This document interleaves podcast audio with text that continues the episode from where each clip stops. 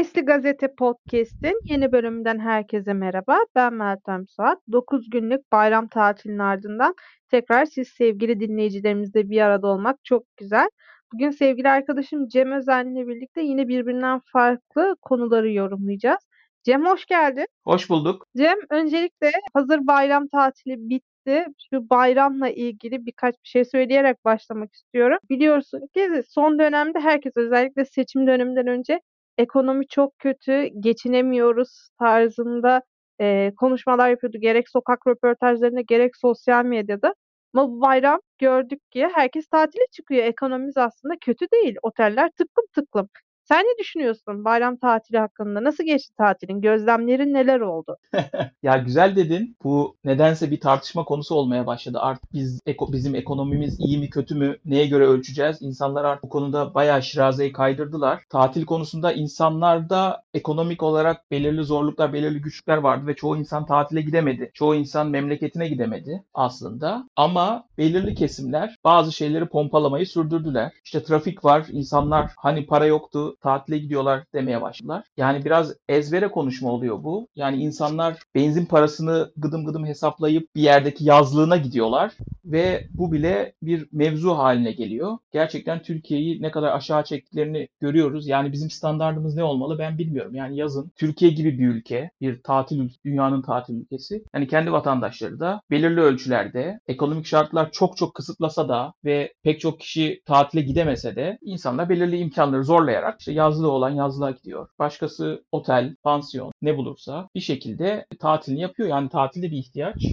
çok standartımız düşmüş olsa da insanlar yapıyorlar bu tatili. Fakat tabii bunun mevzu olması nasıl bir psikolojik cendere içinde olduğunu insanların da anlatıyor. Yani Türkiye'nin standartını artık ya dışarı çıkıyorsan yani bir kahve içiyorsan demek ki para var. Bir yemek yiyorsan demek ki para var. Tatile gidiyorsun o zenginsin. Böyle bir şeyin içine tuhaf bir şeyin içine girdik yani. Tuhaf bir tünelin içine girdik ve bu daha da artacak gibi duruyor. Çünkü ekonomi düzelmeyecek. Ya evet Dediğin doğru. Özellikle bu beyaz yaka dediğimiz kesimin üstünde büyük bir psikolojik handikap var. Eee, onların tatile gitmesi çok eleştiriliyor. İşte bakın seçimden önce ekonomi kötü diyordunuz, gene tatile gittiniz diye e, dört bir yandan eleştiri alıyorlar. Yani aynı şekilde dışarıda bir kahve içmekte, evine kapsül kahve makinesi almak da artık o param var demek anlamına geliyor. Yani bunun neye göre belirlendiğini anlamak gerçekten çok güç. Hani ekonomi kötü deyince insanlar bizim gerçekten kuru ekmeğe talim etmemiz gerektiğini düşünüyorlar. Ama ekonomi kötü demek şu demek değil. Hani evde oturup ekmek yiyip su içerek hayatta kalmaya çalışmak değil. Yani enflasyonu hissetmek, artık bazı temel ihtiyaçların mesela tatile gitmek artık bazı kesimler için gerçekten çok lüks oldu. E şöyle artık Alaçatı'ya gidilmiyor, Bodrum'a gidilmiyor. Çünkü her şey dövize endeksli, e, turiste endeksli oldu. Türk vatandaşlarının bütçesinin üstünde mekânlar. Ama yani gene de kendini zorlayıp gidince ama bak işte tatile gittin demek ki para var. Arkadaşlar tatil, eee, kahve içmek, kendine bir şeyler almak, eee, temel ihtiyaçlarını karşılamak bunlar elzem şeyler. Dünya hani insanlığın ilk çağlarından itibaren olan temel gereksinimler. Bunlar için, hani, ekonomi kötü ya da iyi kıstası yapamazsınız. Ben öyle düşünüyorum. Aynı şekilde ben mesela tatilde İstanbul'da kaldım ve ilk defa İstanbul'un aslında bu kadar kalabalık olduğunu gördüm. Ben İstanbul'da, eee, deniz kıyısı olan bir ilçede oturuyorum ve burada, hani, bayram boyunca benim evimin önündeki plaj tıklım tıklımdı. Çünkü o tatile gitmeye imkânı olmayan alt kesim diyebileceğimiz insanlar, o asgari ücretle çalışan insanlar denize girmeye oraya geliyor. Onların da tatili o. Hadi bunları da linçleyelim o zaman. Bak hani paran yok diyorsun, asgari ücretle çalışıyorsun ama plaja gidiyorsun diye. Yani bu bir şey değil, ekonomi kötü ya da iyi kıstası olamaz. İnsanların standardı düştü Meltem. Yani senin o söylediğin kahve makinesi mesela pek çok insan dışarıda içmeyeyim bari evde içeyim daha ucuza gelir mantığıyla çoğu insan kahve makinesi evine alıyor. Yani böyle bir şey var. Ben Bozcaada'ya gittim tatilde. 3 yıldır oraya gidiyorum üst üste. O yüzden karşılaştırma yap, yapabiliyorum diye düşünüyorum. Ya bu sene çok tenhaydı. Az insan vardı. Gelen insan profili de daha çok yani yaş ortalaması bir tık daha yüksek. Daha böyle evli çocuklu aileler daha hani orayı karşılayabilecek, efor edebilecek toplumsal kesimler olduğunu gördüm. Daha önce daha çok gençler, daha genç insanlar geliyordu adaya. Ve mesela şöyle bir şeye tanıklık ettim. Mesela orada restoranların önünde insanlar yığılmış vaziyette. Elde hesap makinesi. Hani orada menüye bakıp hesap yapıyor. Acaba ne kadar ödeyeceğiz diye ona göre girecek. Ee, ve bu kalabalıklar yani her restoranın önünde böyle kalabalık gruplar var. Bekleyip bekleyip yiyelim mi yemeyelim mi pazarlığı yapıyorlardı. Yani Türkiye'nin ekonomisini özetleyen bir şey oldu bence. Şu da var. Ben son hani diğer gündemlerimize geçmeden önce şunu söylemek istiyorum. Mesela e, tatilde İstanbul'da kalanlar ulaşımın da bedava olmasıyla Büyükada'ya akın etti. Adalılar rahatsız oldu bu sefer. Yani artık adalara gelmeyin burada yiyecek ekmek bulamıyoruz diye. Ama ben gerçekten bu tatili görece hani İstanbul'u kalabalık buldum. Çünkü dediğim gibi artık standartlar düştü. Senin de dediğin gibi dışarıda kahve içmek yerine kahve makinesi alayım, termos alayım, mug alayım, evde içerim, yanımda da götürürüm diye. Hani şöyle bir şey var. Ben bu bayram tatilinde Kadıköy'de yeni açılmış bir mekana gittim. Ve mekanın konsepti şu olmuş. Evden kendi yemeğini götürüp orada alkol eşliğinde yiyebiliyorsun. Yani demek ki ekonomi o kadar da iyi değil. O adam da diyor ki mekan sahibi de zaten burada yemek yemeyecekler. Fiyatları pahalı bulacaklar. Hani öyle müşteri çekeyim diyor. O zaman hani bak ekonomi iyi mi kötü mü? Artık insanlar evden e, papa e, ya da herhangi bir alkollü mekana kendi patates kızartmalarını, kendi atıştırmalıklarını götürüp orada hani bir şey yiyeceğim diye hani o da bir kendini teselli şekli oluyor. Cem, şimdi biz bayram tatilindeyken aslında hani diğer Avrupa ülkeleri ve dünyanın geri kalanı da hayat devam ediyordu.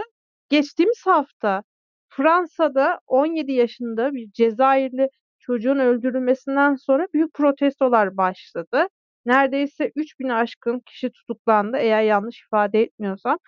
Bu Fransa'yı sarsan ayaklanmalar neyin sonu, sonucu ya da neyin işareti olacak bundan sonraki süreçte? Sen süreci nasıl yorumluyorsun? Ayaklanma başlamadan bir adım gerisine bakarsak Fransa banliyö ayaklanmalarına alışık aslında. 2005 yılında büyük bir ayaklanma vardı. Yine 2017 yılında yaşanmıştı. E, Fransa'nın Kuzey Afrika kökenliler, genelde yabancılar ama özellikle Kuzey Afrika kökenlilerle yaşadığı entegrasyon sorunu tüm sıcaklığıyla, tüm ağırlığıyla Fransa'yı sarsmaya devam ediyor. Ve buna önlem almaya çalışıyorlar. Çünkü çok boyutlu bir konu. Yani işin içinde dış politika var, güvenlik konusu var, göç konusu var.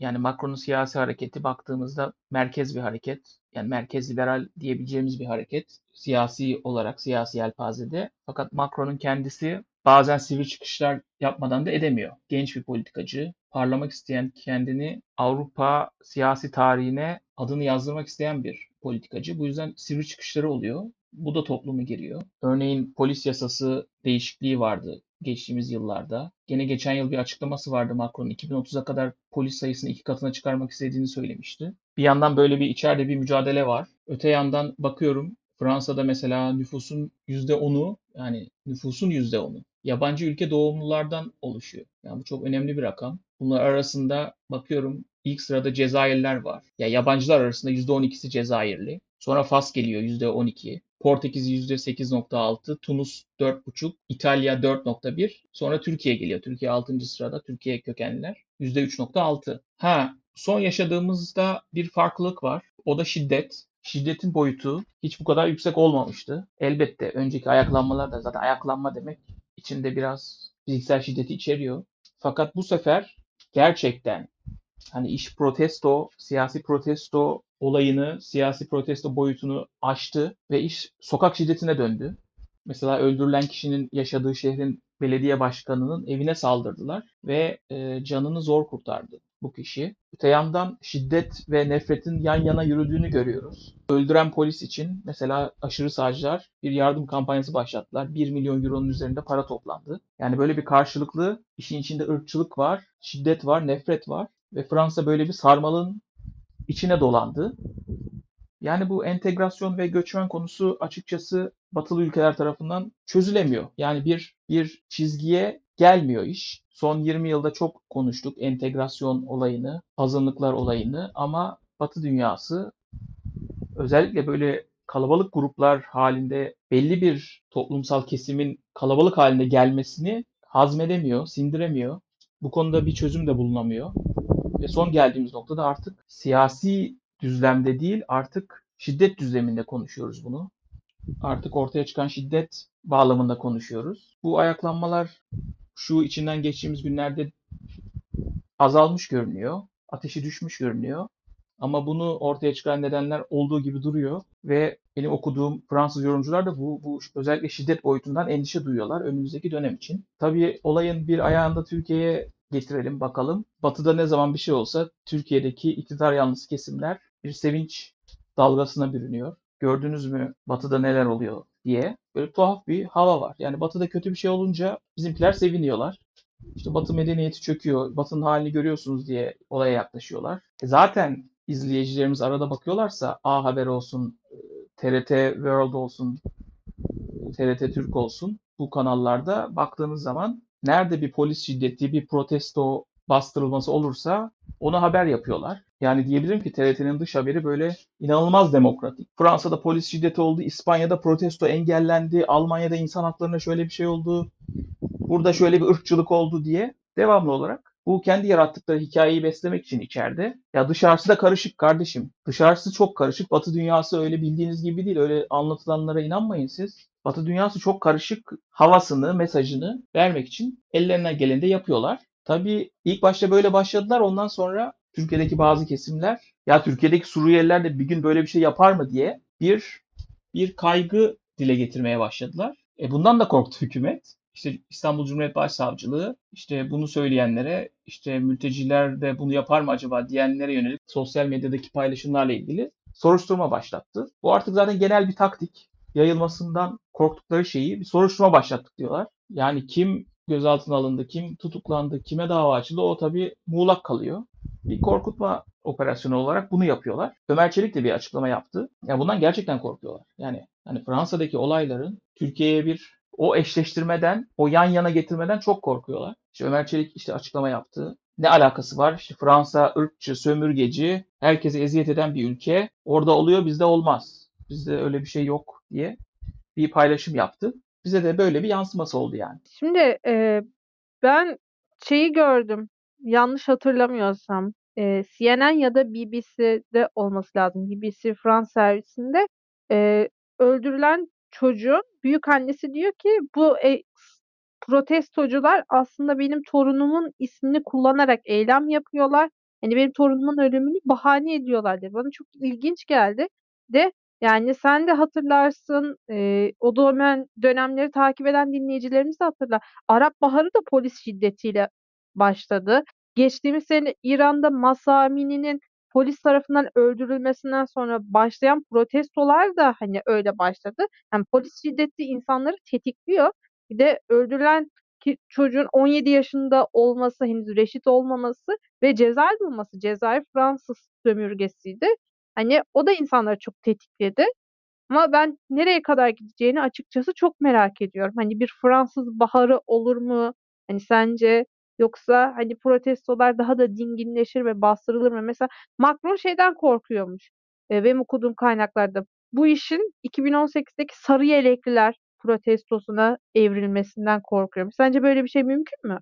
Bu protesto dalgasından böyle bir şey mümkün görünmüyor ama önümüzdeki dönemde bu tip protestoların nasıl zemininin olduğunu, işte yaşanan ayrımcılık, ırkçılık, entegrasyon sorunları gibi konular Fransa'nın gündeminde kalacağını bize gösteriyor. Hani gelecek sene de benzer bir ayaklanma çıksa kimse şaşırmayacak. Evet, e, Batı dünyasından başladık. Avrupa'dan devam edeceğiz. Şimdi bayramda hem Fransa'daki protestolar hem de İsveç'teki yine bir Kur'an-ı Kerim yakma eylemi çok konuşuldu. İsveç'te Kurban Bayramı'nın ilk gününde başkent Stockholm'de bir caminin önünde Irak uyruklu bir e, sığınmacı tarafından Kur'an-ı Kerim yakıldı. Bu tabii çok konuşuldu. Eee, Türkiye protesto etti. Orta Doğu ülkeleri protesto etti. Eee, ben şunu sormak istiyorum sana. Neden İsveç'te yoğunlaşıyor Kur'an-ı Kerim yakma eylemleri ve hâlihazırda İsveç şu an NATO'ya aday ülke. Eee, bu, eee, NATO üyeliğini nasıl etkiliyor eylemler? İsveç, NATO üyeliği için başvuru yaptıktan bu yana devamlı bu tip eylemlerle uğraşıyor. Bir takım kaynaklara göre bunlar çok açık provokasyon, Rusya bağıntılı provokasyon. Yine 11 Temmuz'da Vilnius'ta bir NATO zirvesi düzenlenecek. İsveç'in üyeliği gündeme gelecek. Türkiye şu an bu konuda olumlu sinyal vermediği için e, üye olması beklenmiyor. Fakat gündem bu olacak ve gene böyle böyle bir gündem öncesinde bir Kur'an yakma provokasyonuyla karşı karşıya kaldık. Tabii ki Türkiye hemen tepki gösteriyor. Zaten bekliyor böyle bir şey. Baktığımızda Türkiye'nin İsveç'in üyeliğine karşı olan tavrı şöyle. Türkiye elinde bir kart olduğunu bilincinde, daha doğrusu Erdoğan diyelim. Erdoğan'ın elinde böyle bir kart var. Veto hakkı. Bundan maksimum faydalanmaya çalışıyor. Bu fayda çok çeşitli bir yelpazede yer alıyor. Mesela Amerika'nın Türkiye'ye F-16 satışını buna bağladığını görüyoruz. Bu, bununla bir takas mantığı işliyor. Yani İsveç'e evet de F-16'ları sana satalım gibi bir masa üstünde böyle bir konu var, dosya var. Öte yandan Rusya tabii ki İsveç'in NATO üyeliğini istemiyor. Putin'e karşı böyle bir elinde ben bu işi uzatıyorum diye bir mesaj verebilme imkanı veriyor. Dolayısıyla Erdoğan'ın derdi İsveç'i oyalamak, bu kartı olabildiğince kullanmak. E çünkü vetoyu kaldırdığın zaman, İsveç olduğu zaman hani üye olmuş oluyor. Elinizde masada kullanacak kartınız olmamış oluyor. Zaten Erdoğan'ın umurunda değil Batı'nın stratejisi, uzun vadeli stratejisi, Rusya'ya karşı tavrı. Zaten kendisini orada görmüyor. Batı dünyasından farklı, Rusya'dan farklı bir özgün, kendi iktidarını devam ettirecek dış dinamikleri sağlasın istiyor dış politikası. Dolayısıyla Türkiye bunu fırsat biliyor. Belli şeyleri bahane ediyor ve İsveç'in üyeliğine engel oluyor. Terör konusunda Türkiye'nin bazı talepleri var ve İsveç bu konuda belirli yasal değişiklikler yaptı. Türkiye'nin istediği bazı adımları da attı. Belki Türkiye'nin haklı olduğu alanlar ve noktalar vardır. Belirli kişilerin iadesi konusu, belirli konularda adım atılması konusu. Bunlar mutlaka vardır. Ama bahane olarak kullanıldığı da bir gerçek. Bir yandan da şöyle bir şey işliyor İsveç'le ilgili. Örneğin geçen ay bir Baltık Denizi'nde bir tatbikat yapıldı ve İsveç de katıldı tatbikatı. NATO üyesi olmamasına rağmen. Öte yandan 11 Temmuz'daki bu NATO zirvesinde İsveç'in NATO üyeliği beklenmese de sonuç metnine İsveç'in NATO ile birlikte fiziksel ortağı olduğu gibi böyle bir bir ara formülle İsveç'in de NATO ailesi içine alınacak bir formül ortaya konacağı söyleniyor. Yani Türkiye veto ediyor ama İsveç de böyle yan kapıdan sanki NATO üyesiymiş gibi hareket ettiriliyor. Biraz böyle oldu bittiye de getirilmek isteniyor Türkiye'ye karşı. Yani sen hayır diyorsun da NATO İsveç'le yan yana zaten yürüyor gibi bir gibi bir hava estiriliyor. Bu baskıya Erdoğan nasıl cevap verecek, nasıl hareket edecek göreceğiz. Kur'an yakma konusu özgürlük müdür değil midir? Bu çok geniş bir tartışma aslında. Yani en geniş anlamında her şey özgürlük. Yani insanlar protesto etmek istiyorsa istediği protesto yapabilirler baktığımızda. Günümüzde en geçerli olan yani nefret suçu, azınlıkların korunması gibi konularda aslında Türkiye'de belirli anlayışlarda belirli yanlış, isabetsiz ön kabuller var. Yani nefret suçu dediğimiz şey aslında azınlıkların korunması üzerinden yürüyen bir şey. Yani kalabalığın, çoğunluğun, yani çoğunluğa karşı nefretin bir bir yaptırımı aslında yok teorik olarak. Yani olmamalı teorik olarak. Yani zaten çoğunluksun. Mesela Türkiye'de var ya Türklüğe hakaret. E zaten anayasaya göre zaten herkes Türk de. Hani etnik olarak Türk olanlar zaten çoğunlukta olan bir ülkede mesela Türklüğe hakaret diye bir şey çıkartma nefret suçu adı altında aslında baya saçma oluyor. Yani bu kriterlere göre baktığında yani evrensel nefret suçu kriterine göre baktığında İsveç'te Kur'an yakmanın yasak olması lazım. Çünkü İsveç'te Müslüman azınlık var ve bu yakılan Kur'an onlar üzerindeki baskıyı, şiddet potansiyelini, ayrımcılığı körükleyen bir şey olabilir. Ama aynı mantığa göre şöyle olabilir. Türkiye'de de Kur'an yakmanın serbest olması lazım. Çünkü Türkiye'de çoğunluk Kur'an'a inanıyor ve Kur'an yakıldığı zaman da bundan fiziksel bir zarar görecek de kimse yok. Ama dünyanın bu konuda çivisi çıktığı için bu konuların oturup tartışılacak yönü aslında yok. Birileri provoke ediyor. Birileri bu provokasyonu kullanıyor. Açıkçası İsveç hükümeti de bu konuda e, yani basiretli davranmıyor. Onu da söylemek lazım. Yani bu konunun yönetilmesi gerektiğini bir şekilde yani mahkeme kararları şu bu olabilir ama yapılan açıklamalarla, alınacak tavırlarla bu sürecin yönetilmesi gerekiyor. Biraz o konuda doğru hareket ettiklerini de düşünmüyorum. Ya şimdi eylem polis gözetimi altında yapılmış ve hani görüntülerde de zaten polis bir şerit çekiyor ve o eylemci Kur'an-ı Kerim'i orada yakmaya devam ediyor. Yani ben bunu anlamıyorum. Evet İsveç'te en geniş ifadeyle baktığında her şeyin serbest olması lazım. Her şey ifade özgürlüğüne giriyor ama e, milyarlarca insanın inandığı bir inancın simgesi, temel kaynağı olan bir kitabı yakmak tamam sen o an hani başka Müslümanlara kızmış olabilirsin ama ben bireysel olarak yorumlayacak olursam Cem, ben Müslümanım ve ben nasıl ki bir İsveçlinin gözü önünde İncil yakmıyorsam, onun dinine saygı duyuyorsam, yani gidip bir İsveçli neden İsveç'te benim inandığım bir dine, inanışa e, saygısızlık ediyor? Bana çok abes geliyor. Bu ifade özgürlüğü değil, net bir şekilde benim açımdan, benim nezdimde ayrımcılık. Çünkü dediğim gibi milyarlarca insanın inandığı binlerce yıllık e, geçmişi olan bir dinden bahsediyoruz ve nasıl şu an hani kimse gidip durup dururken İstiklal Caddesi'nde İncil yakmıyorsa Saint Antoine Kilisesi'nin önünde e, yani bir İsveçlinin de gidip durduk yere caminin önünde hem de Kurban Bayramı'nın ilk gününde İsveçli bile değil Iraklı bir sığınmacının hani provokasyon olduğu buradan belli. E, Kur'an-ı Kerim yakması e, gerçekten ifade özgürlüğü falan değil. Oradaki polisler de gayet relax bir şekilde izliyorlar durumu. Hani müdahale etmiyorlar. Hani bana çok abes geliyor. Şimdi e, dünya gündemini konuştuk. E, bugün aslında bayram dönüşü Türkiye'deki iç politika sakin, görece sakin. Merkez Bankası Para Politikası Kurulu e, dün toplandı ve ardından bir toplantı notu yayınladı. Bu toplantı notunda Merkez Bankası'nın artık döviz kurunu baskılamayacağını açıkladılar. E, sen bu toplantı notlarını okudun mu? Öne çıkan başlıklar neydi? Ve Merkez Bankası'nın yeni başkanı Hafize Gaye Erkan görevine sence nasıl başladı? Evet okudum kararı. O kararlara da geliriz. Toplantı notlarına baktım. Yani yeni Merkez Bankası Başkanı bence iyi başlamadı. Şundan dolayı merkez bankaları tüm dünyada beklentileri yöneterek ve etkin bir iletişim yaparak para politikalarını uyguluyorlar. Yani belirli aralıklarla, belirli toplantılarda açıklamalar yapıyorlar. Buna göre kamuoyunu yönlendiriyorlar, hazırlıyorlar belli şeylere ve açıklanan kararın sürpriz olmamasını sağlıyorlar. Böylece öngörülebilir bir ekonomi, öngörülebilir bir ekonomik yaşam sağlamaya çalışıyorlar. Bizde durum öyle olmuyor. Kutudan ne çıkarsa bahtımıza gibi bir durum var. Yani şu son açıklanan faiz kararında 8.5'tan 15'e çıkan faiz kararında yani 20 bekleyenler çoktu. 20'ye çıkarılmasını bekleyenler çoktu. 25'e bekleyenler çoktu. Mesela Moody's 25-30 arası diyordu. 15 ağırlıkta değildi mesela. 15'e çekilmesi çoğu insan bunu beklemiyordu.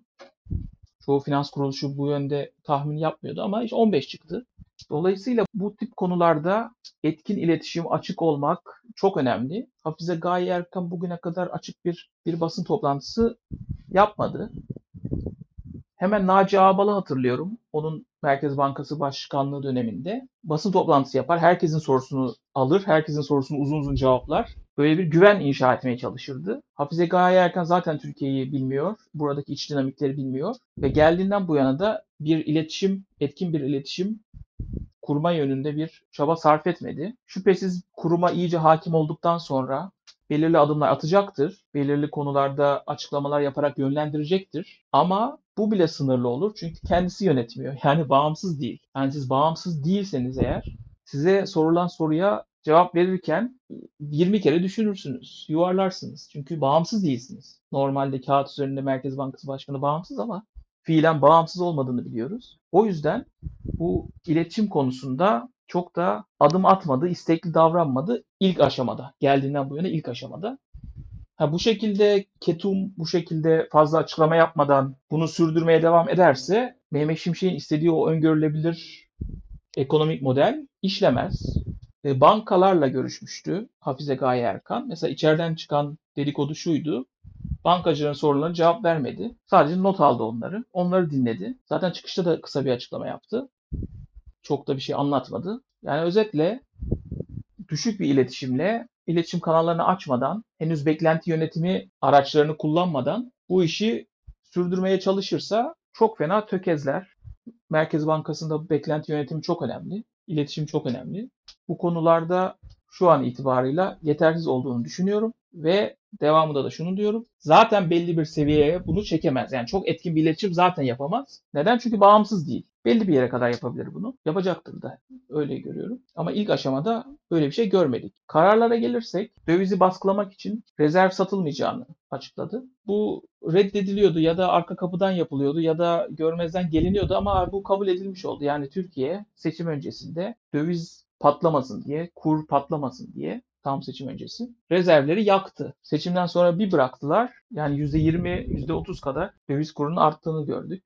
Bunun yanında %5 enflasyon hedefinin mümkün olmadığı itiraf edildi. Notlarda bu vardı. Yani satır aralarında ben şunu gördüm. Bu enflasyonla mücadelenin oldukça zorlu olacağı, öyle kolay olmayacağı belli edildi. Çünkü devamlı olarak farklı unsurlar öne çıkarıldı. Yani işte dünyada da enflasyon var. İşte talep güçlü olduğu için o da enflasyona baskı yapıyor gibi satır aralarında böyle ifadeler vardı. Bu ifadelerden şunu anlıyoruz. Ya bu enflasyonun düşürülmesi kolay değil. Biz bu konuda aşırı bir iddia göstermeyeceğiz. Tabii ki enflasyonu düşüreceğiz ama kolay olmayacak bu. Bir zaman bir önümüzde bir patika var diye bir mesaj verdiklerini düşündüm okuyunca. Tabii tüm bunlar olurken Merkez Bankası böyle bir açıklama yaparken Bloomberg'e bir haber düştü. Bu habere göre kamu bankaları dövizi dizginlemek için dolar sattılar. 1 milyar dolar satıldığını iddia etti Bloomberg. Yani böyle bir durum gerçekse ki yalanlanmadığına göre gerçek gibi duruyor. Yani Merkez Bankası Başkanı'nın ne hükmü var, açıkladığı şeyin ne hükmü var? Bir yanda Merkez Bankası bir, bir bölüm yönetiyor, bir şeyler yönetiyor. Onun dışında başkaları başka şey mi yönetiyor? Gibi sorular öne çıkıyor. Yani yaptığı açıklama bağlamında bakarsak kendi kendisini boşa düşürüyor şu an Türkiye ekonomisi. Yani bir görünen bir ekonomi yönetimi var. Yani resmi işte Merkez Bankası Başkanı, Hazine ve Maliye Bakanı, diğer bürokratlar var. Bir de başka yerlerden emir alan, kendi kafasına göre hareket eden bir de ikinci bir ekonomi yönetimi var gibi duruyor. Yani bu durumun ne kadar güvensiz olduğu ortada. Türkiye ekonomisinin de bundan zarar göreceğini öngörmek zor değil. Ya ben açıkçası dünkü o dövizi baskılamayacağız kararından sonra ve öncesinde hani çok beklentinin altında da olsa bir faiz arttırımı, dövizi baskılamamak için rezerv satmayacağız açıklaması bunlar Erdoğan'ın seçimden önce ısrarla savunduğu ve seçimden sonra da sürdüreceğini belirttiği NAS politikasına karşı şeyler. Ben hani kendi kanaatimce bir yerden sonra bir Erdoğan ve Gaye Erkan krizi patlayacağını öngörüyorum. Çünkü dediğim gibi bir yere kadar Erdoğan buna göz yumacak ama ardından hani şu an mesela dövizi serbest bıraktı dedin, %20 artış yaşandı dedin. Eğer Merkez Bankası tamamen dövi, rezerv satışını bitirecekse bu açıklamayla birlikte yani biz yarın öbür gün doların 30 liraya çıktığını göreceğiz. Bu Erdoğan çok da istediği bir şey değil. Çünkü seçimden sonraki dönemde ekonomik krizin biteceğini, enflasyonun düşeceğini öngörüyordu. Dövizin düşeceğini, normalleşeceğini öngörüyordu. Ya ben Gaye Erkan'ın bu ketumluğun gazetecilerle konuşmaması ve dediğim gibi Erdoğan'ı zıt e, bir şekilde adımlar atmasını bir yerden sonra e, bir krize sebep olacağını ve yani en geç belki de yaz sonunda ya da yeni yasama yılında yine bir Merkez Bankası başkanıyla tanışacağımızı düşünüyorum açıkçası. Cem, manşeti atmadan önce e, eklemek istediğim başka bir şey var mı? Teşekkürler. Sesli Gazete'nin bir bölümün daha sonuna geldik. Bugün e, Sesli Gazete'nin manşetinde bol bol dış politika konuştuk. Önce Fransa'da başlayan protestolar ardından İsveç'te yapılan Kur'an-ı Kerim'i yakma eylemini değerlendirdik. Cem'le birlikte ardından Merkez Bankası Para Politikaları Kurulu'nun toplantı notlarını değerlendirdik ve e, Sesli Gazetemizin manşetini atmış olduk. Sesli Gazete'nin geçmiş bölümlerini yeniden dinlemek ve yeni bölümlerimizden haberdar olmak için bizleri Spotify, iTunes ve Google Podcast kanallarımızdan takip edebilirsiniz. Podcast'imizle ilgili her türlü görüş ve öneriniz için Twitter slash Ahmet Cem Özen ve Twitter slash Meltem Suat adreslerinden bize ulaşabilir. Daktilo 1984'ün diğer içerik ve yayınlarına göz atmak için web sitemizi ziyaret edebilir ve YouTube kanalımıza abone olup katıl butonuna tıklayarak bizleri destekleyebilirsiniz. Hoşçakalın.